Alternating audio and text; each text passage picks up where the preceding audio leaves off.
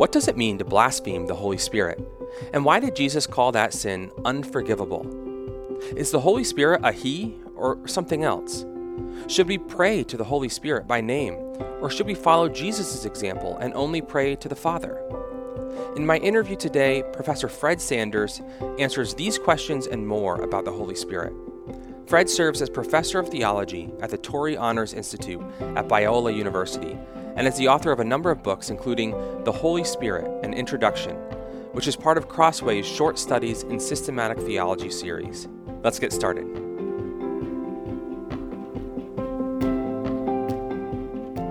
Well, Fred, thanks so much for joining me again on the Crossway podcast. Thanks for having me. It's good to talk to you. Yeah, it's fun. We've uh, discussed the Trinity in a previous episode a couple years ago now, and today we're going to dig into the Holy Spirit. First question that I think might strike some as a silly question, perhaps, or a uh, weird question, but I, I, actually think I've heard people say this. It's a question that uh, a lot of average normal Christians would actually have at some point and would wonder how to answer.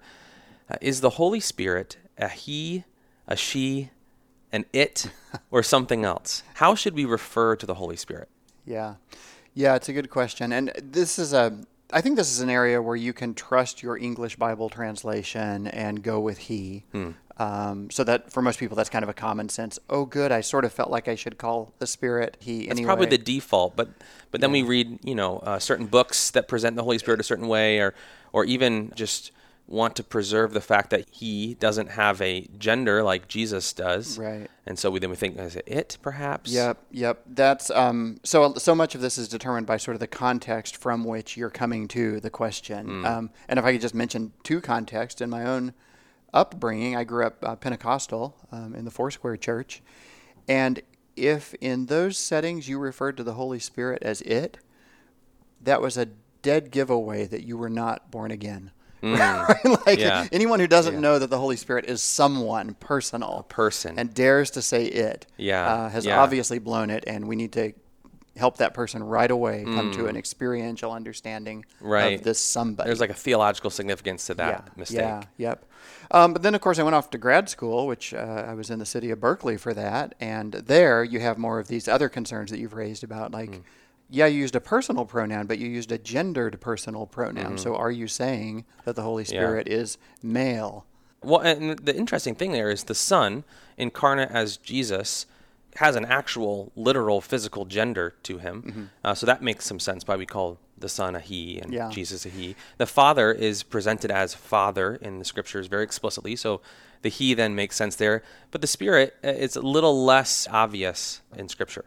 I think that's right. And I have learned over the years that the in places where the Holy Spirit is less obvious, less clear, less concrete, where he talks about himself that way, where mm. the Bible describes him that way, that can strike us as an irritation. Like, I wish the Spirit would behave clearly, yeah, like the other two persons of the Trinity. But you've got to push through that and get to God's revelation is perfect, so this must be you know, a feature, not a bug, mm. as programmers would say. this must be actually, the ambiguity must be something good. And I think if I were to say what's good about the ambiguity in this case, it would be that it reminds you that in no case, neither with the Father, nor the eternal Son, nor the Spirit, are you in fact talking about maleness. Mm. Right? So then, what is the significance of the fact that the Scripture does, though, use that pronoun he in reference to all of those persons? Yeah. You know, it's in in the cultures of scripture we're talking about uh, you don't have a non-gendered way of talking about personal agency and so that's the default. Uh, i want to jump into that broader issue there you talked about of the the ambiguity or the lack of some clarity at times when it comes to the spirit. Um, of all the persons of the trinity it seems like the spirit's role and function in salvation history and in our own lives even as christians often feels, at least to many Christians, to be the most opaque. Mm. And you have, I think, an interesting take on that. How would you reflect on that fact? Yeah, if you push through and get to why that's an advantage instead of a disadvantage, because mm. right? that'd be that'd be one way you'd kind of push against perhaps the the kind of easy critique of, say, evangelical Christians that we kind of don't know the Spirit. We should know the Spirit more. Right. You don't see that as a wholly bad thing. That's right. Some people should know more about the Spirit and should even talk more about the Spirit, mm-hmm. but not everybody should. Some people are actually living fine, functioning, flourishing Christian lives in touch with biblical revelation and you know really pursuing knowledge of God, and are talking about the Spirit in the same proportion that Scripture talks about the Spirit. Mm. Right? Yeah. Which you can't really say that's a C minus. That like they must be doing it right. Yeah. yeah. Uh, unpack that. So, how would you describe how Scripture talks about the Spirit? Yeah, well, I think the Spirit talks. Uh, the, the well, it is the Spirit, right? Because that's the uh, divine author of Scripture. Um, scripture talks about the Holy Spirit less than the Father and Son, less concretely than the Father and the Son, and later than the Father and the Son. Mm. That is hmm. to say, the scriptural pattern is to build a foundation of talking about the Father and the Son, and then to add to that discussion of the Holy Spirit. Now, here's the trick with that, and I can give examples of that. Um, broadly, the structure of Romans is kind of a lot about the Father and then a lot about the Son.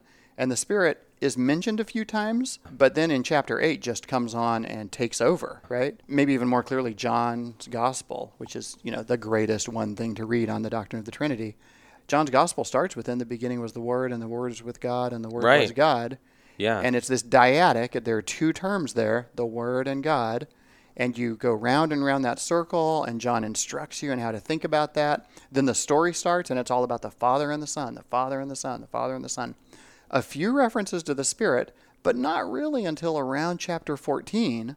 The Holy Spirit really comes to the foreground of mm. Jesus' teaching, partly because by John 14, Jesus is already thinking about going away to the Father yeah. and not abandoning us, but sending us another comforter. So, is, is, there a sense in which the Spirit's role in salvation history really comes to the fore after the Son leaves the earth?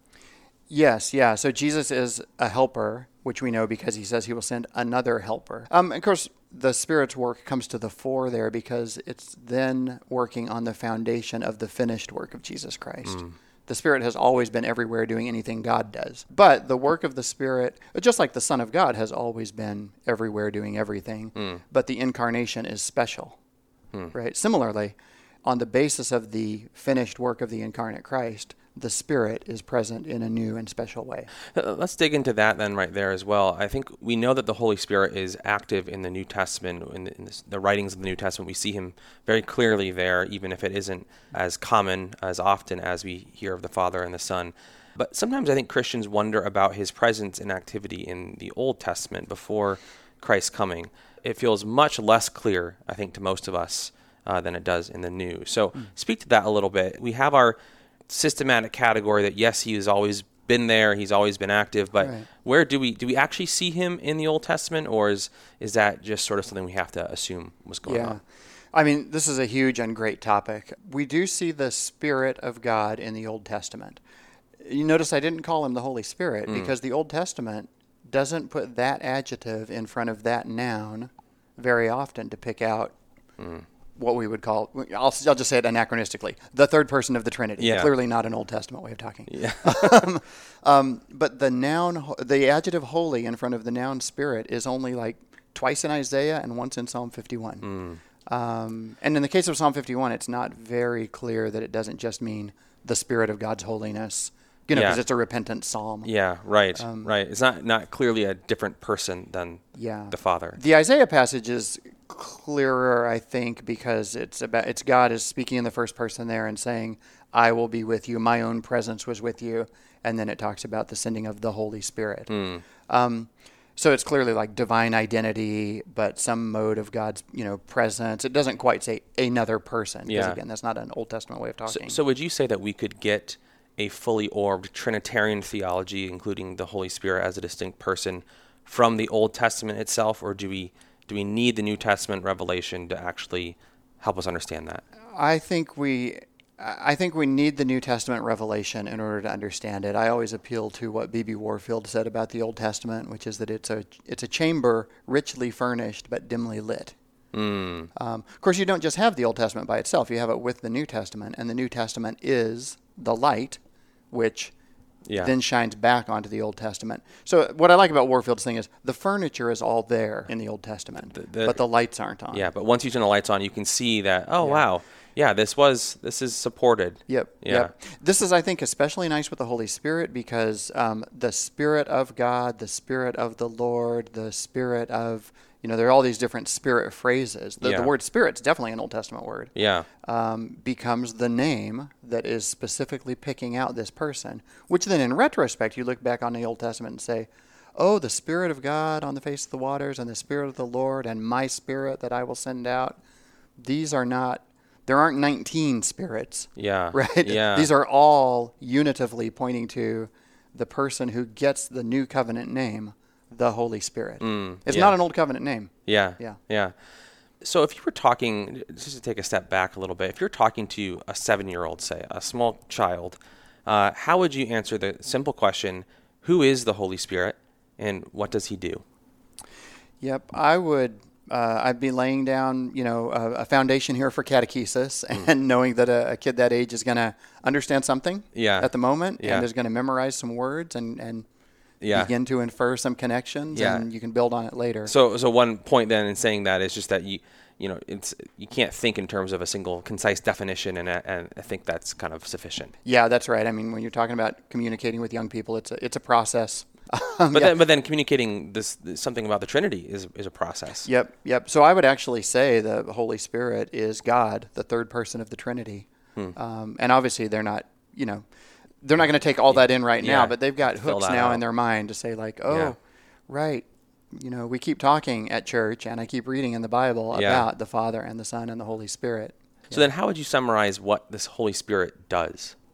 when I start unpacking this sort of in a catechetical way, you know, when I can, es- by which I mean when I can establish the categories um, from Scripture, you know, Mm. from Scripture, but arranged systematically in such a way that this is going to provide advanced organizers into which Christian understanding can grow Yeah. as it matures. Um, I'm going to talk about the life of God always being, in all things, from the Father through the Son in the Spirit. And I'm going to try to not talk too much about the Father and the Son here Yeah, and say that in the Spirit part really has the force of meaning completed in the Spirit, reaching its fulfillment in the Spirit, being perfected in the Spirit. That everything God does, God does from the Father through the Son in the Spirit. So let's let's uh, briefly unpack each of those prepositions that you're using, distinct with each person. We, we talked about some of this in our last conversation about the Trinity as a whole, but I think it's helpful to you know summarize some of that same ground as we as we then zero in on the Spirit more. Uh, so what does it mean to talk about things being from the Father? It means that in the life of the Trinity, um, the Father is the source of everything. Uh, we see that. One of the rules is you can't talk about a particular person of the Trinity if all you talk about is the divine essence. If if you're going to say like you know you know the Almighty One, oh wait, that's all three of them. You know the Holy One, oh wait, that's all three of them. Yeah.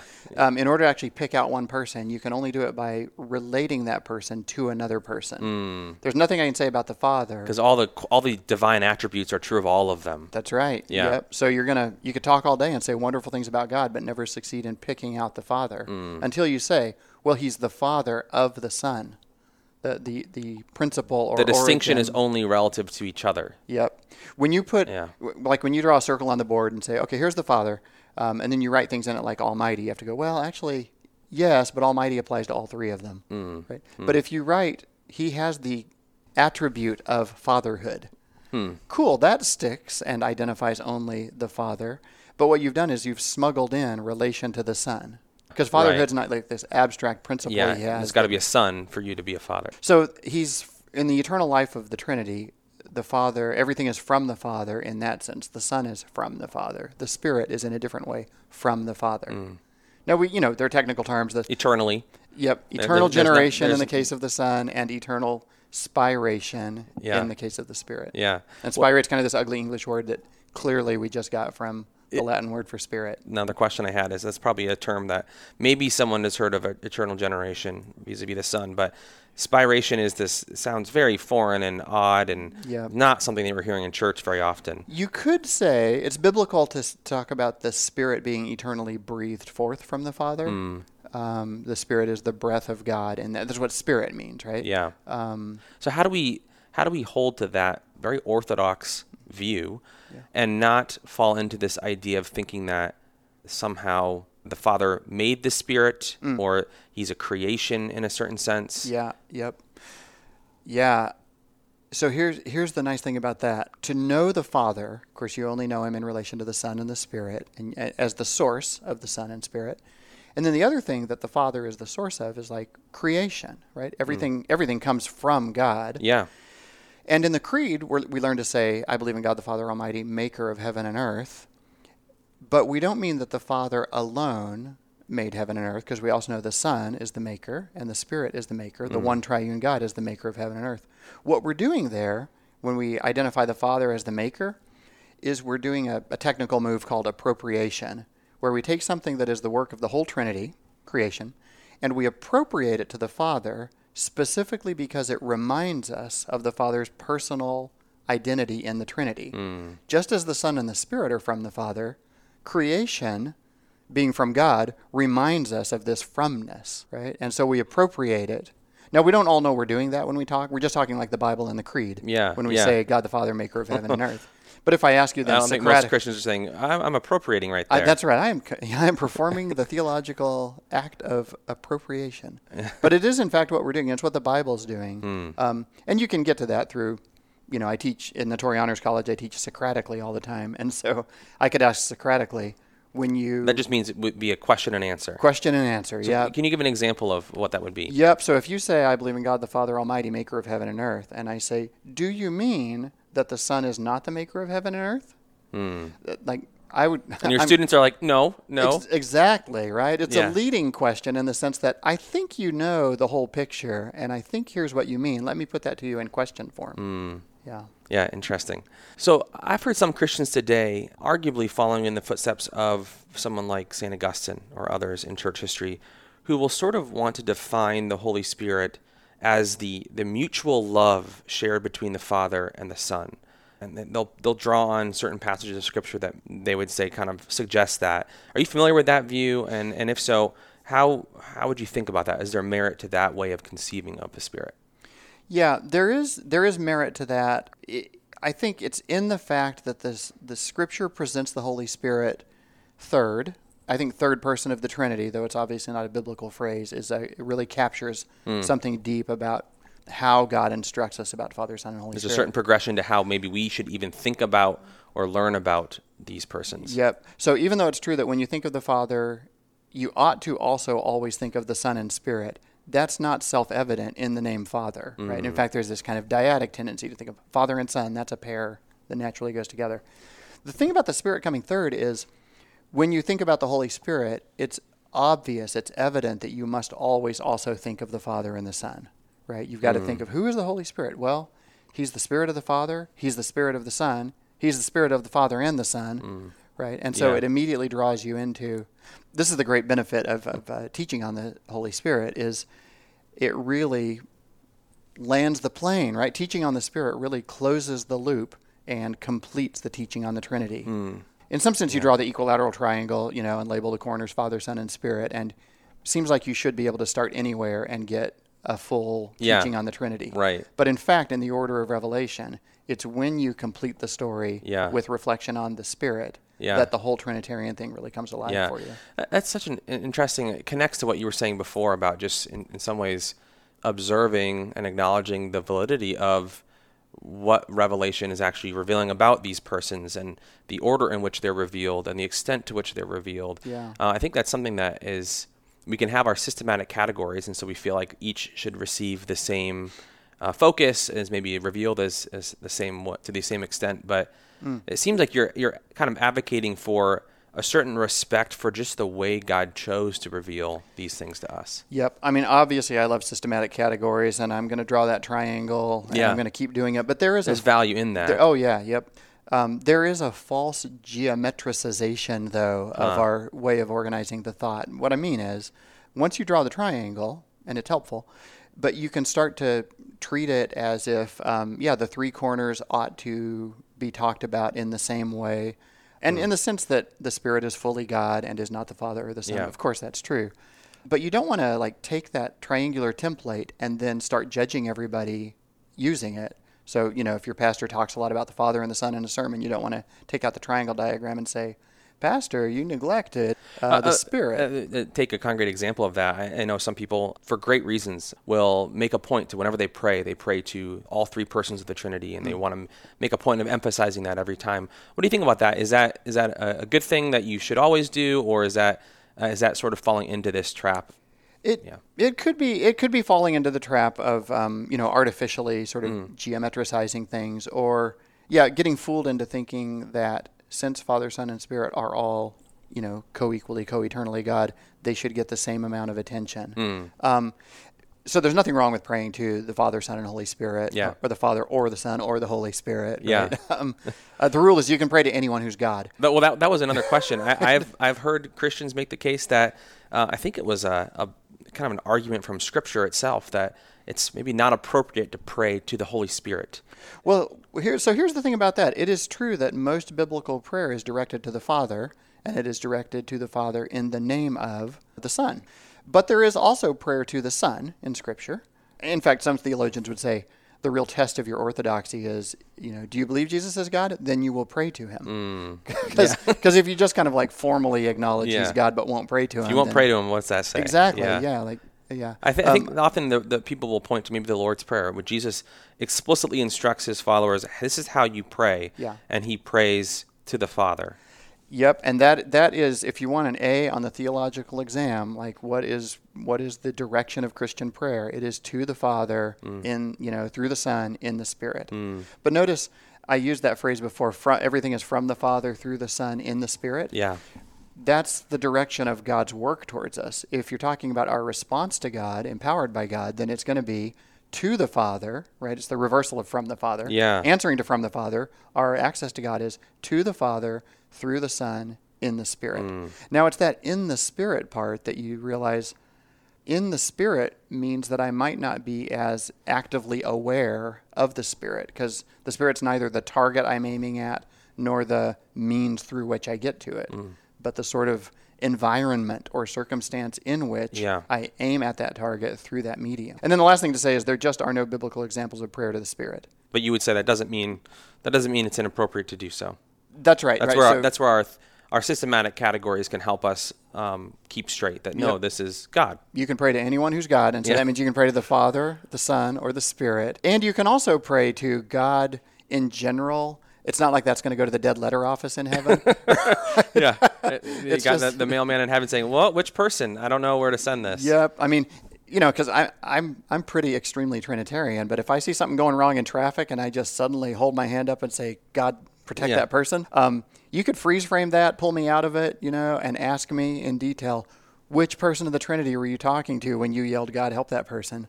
I would say I I was not having yeah. a Mike, I was not having any conscious Trinitarian thoughts. And that's okay. That's okay. Yeah. Yep. You are having you are talking personally to God. Yeah. Not because God is like, you know, four persons yeah. or something like that. Well, I think it's it's helpful to emphasize because yeah. when we when you think of Trinitarian theology, often the emphasis is on the threeness. Yeah. But Trinitarian theology is also emphasizing the oneness. Yeah.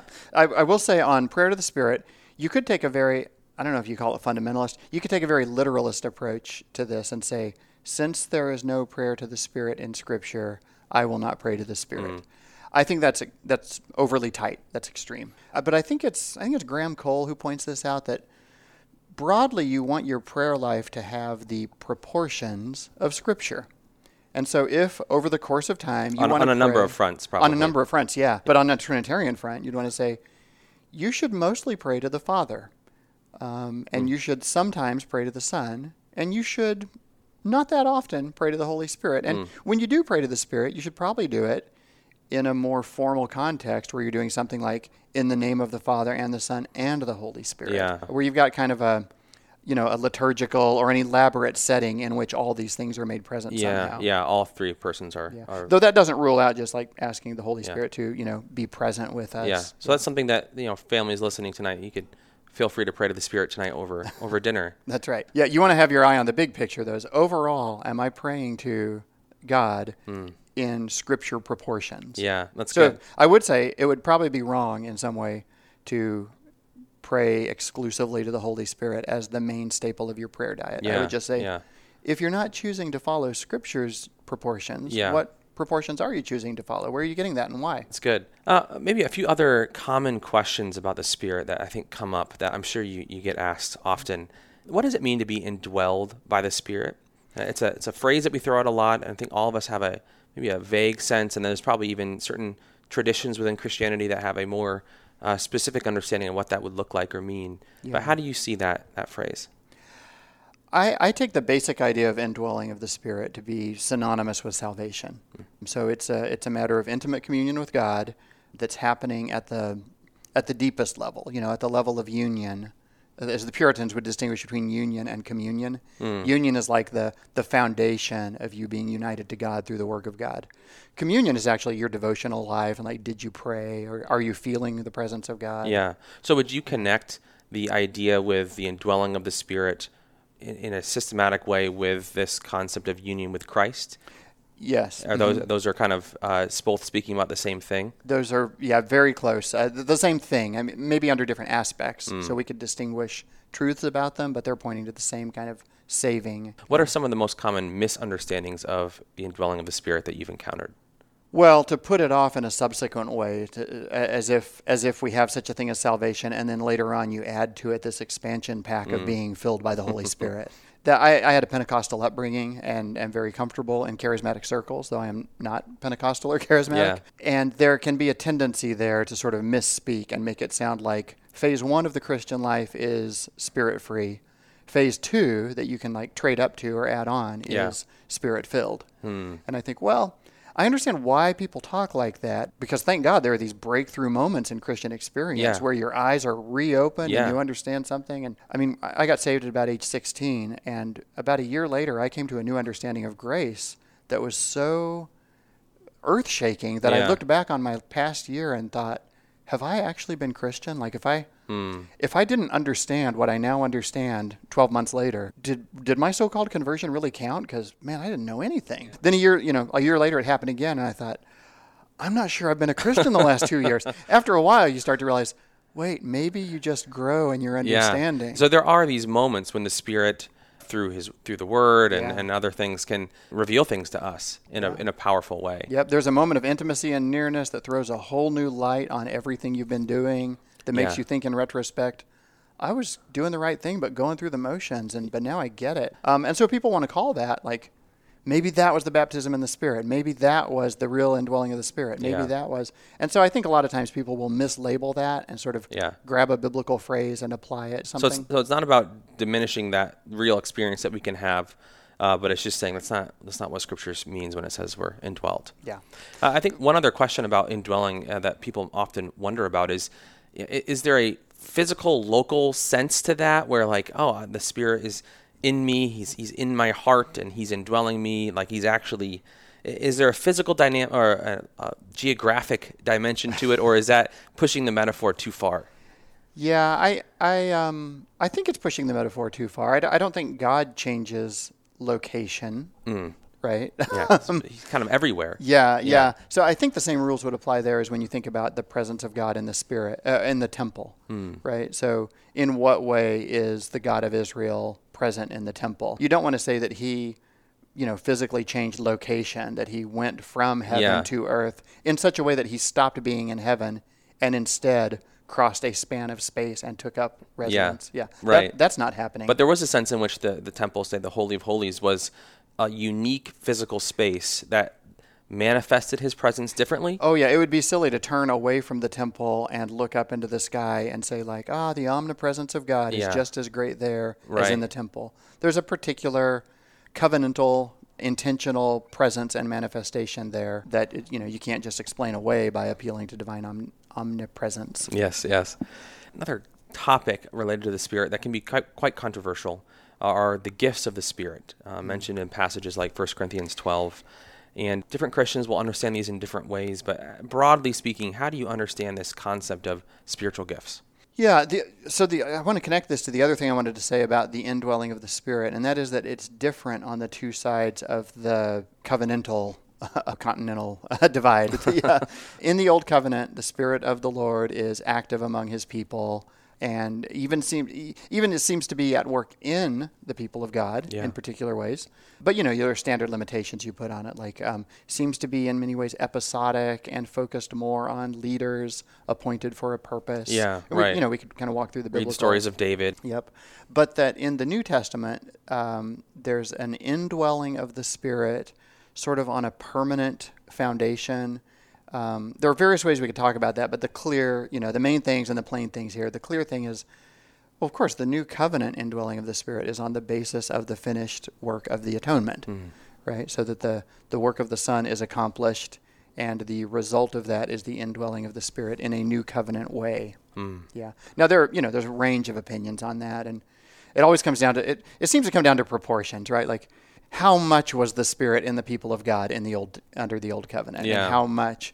I, I would I would use the language of permanent and sort of you know covenantal indwelling on the mm. basis of the finished work. It's normative for Christians the New Testament. Yeah. The New Covenant. Yeah. Yeah. And it's the subject of teaching. So that's the foundation for me mm. for talking about the gifts of the Spirit in uh, in the letters of Paul, right? Is mm. where you mainly get this teaching about a special a special equipping that the risen Lord gives his people in his church to carry out the works of ministry. So these are gifts from Christ. Mm-hmm. That's how Scripture speaks of it. But they're in some way empowered or enabled through the Spirit. Yeah, and they are they are acting out a fellowship in the Holy Spirit Yeah. for the building up of the body of Christ. So there are three major blocks of teaching on spiritual gifts in the New Testament, and I tend to take Ephesians four as the foundational one. Okay.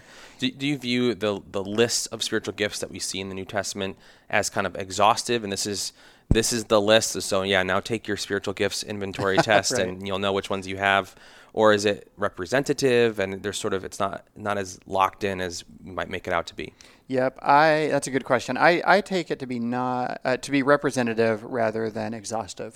I think that your spiritual gift, your particular spiritual Yeah. gifting, emerges in the context of congregational push and pull. You know, where you figure out what you're good at. You know, how does it align with your natural gifts? Where does it cross purposes with your natural gifts? And you're sort of like out beyond what you could do on your own, but God blesses it for the benefit of others. I don't think I'm not a big believer in um, uh, spiritual gifts inventories. you know, I've used them, uh, I've taken them, and I've even administered them in various church settings. Um, but I just take them as a starting point for like.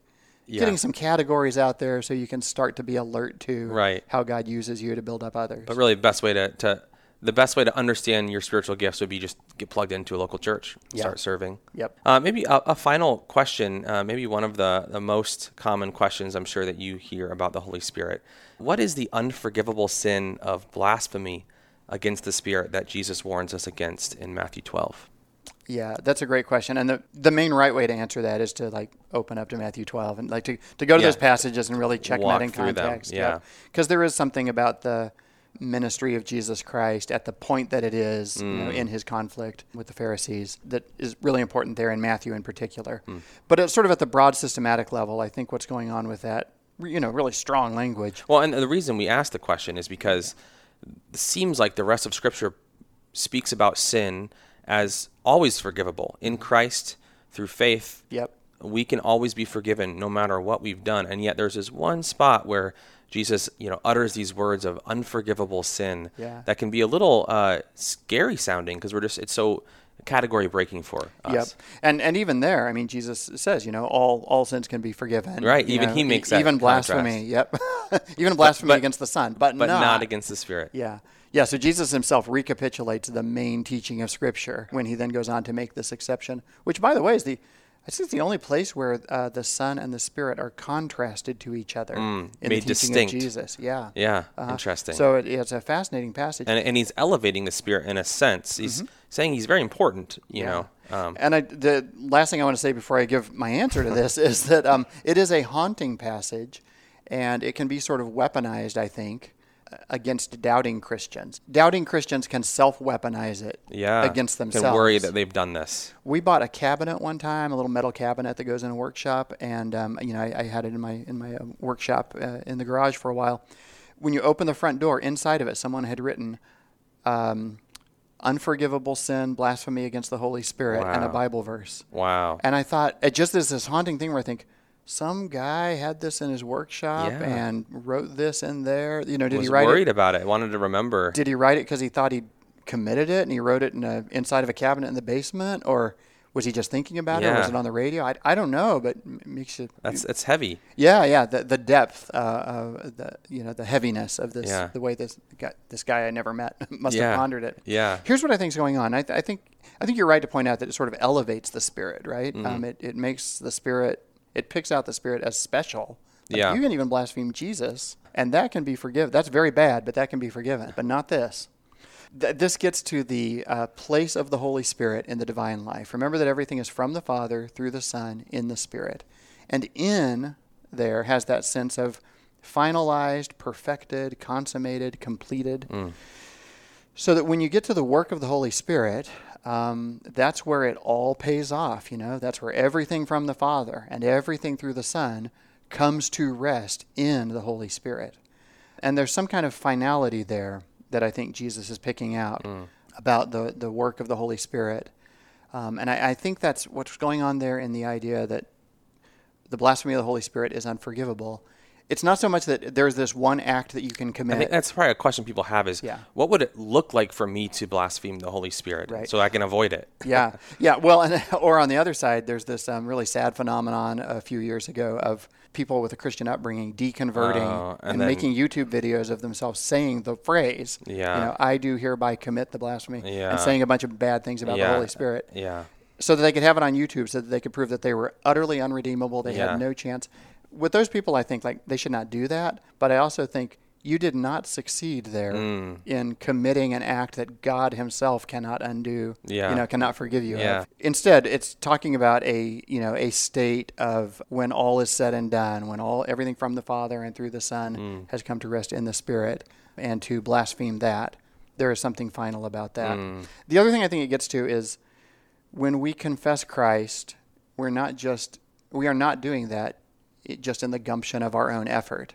We are seeing Christ as who he is and confessing who he is. Yeah. And we are doing that by divine power. That is to say we're doing that in the Holy Spirit.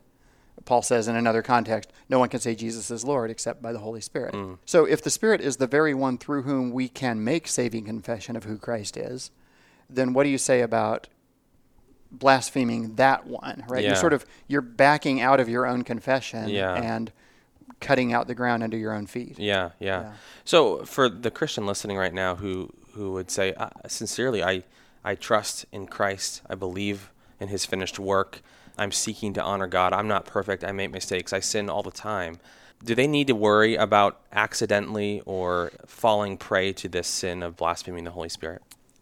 I, I don't think they do. Um, I think, especially if they're thinking of it as an event or as a, an action, action they can take. Or something they Yep. say. Yep. I think that what's happening there, I'm convinced it's a form of spiritual warfare where Mm. Satan is bringing to mind whatever random Bible verse he can lay hold of for this agenda of undermining your confidence. Mm. I, I really think you see it in a work like um, Bunyan's. He just goes through one tormenting doubt after another, and as soon as someone explains a Bible verse to him, he just finds another one, and he finds this one, and he finds whatever Yeah. whatever verse will do to undermine his confidence. Mm.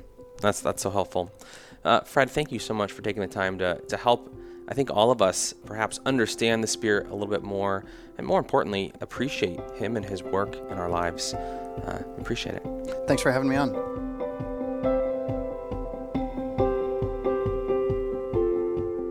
That was Fred Sanders on common questions about the Holy Spirit. For more, be sure to check out his book with Crossway, The Holy Spirit An Introduction. Pick up your copy of the print edition for 30% off, or get the ebook for 50% off directly from Crossway by visiting crossway.org/plus. That's crossway.org/plus. For more interviews like this, subscribe to the Crossway Podcast on Apple Podcasts, Spotify, or your favorite podcast player. If you enjoyed this episode, leave us a review. That really helps us spread the word about the show. Crossway is a not for profit Christian ministry that exists solely for the purpose of proclaiming the truth of God's Word through publishing gospel centered content. Visit us today at crossway.org.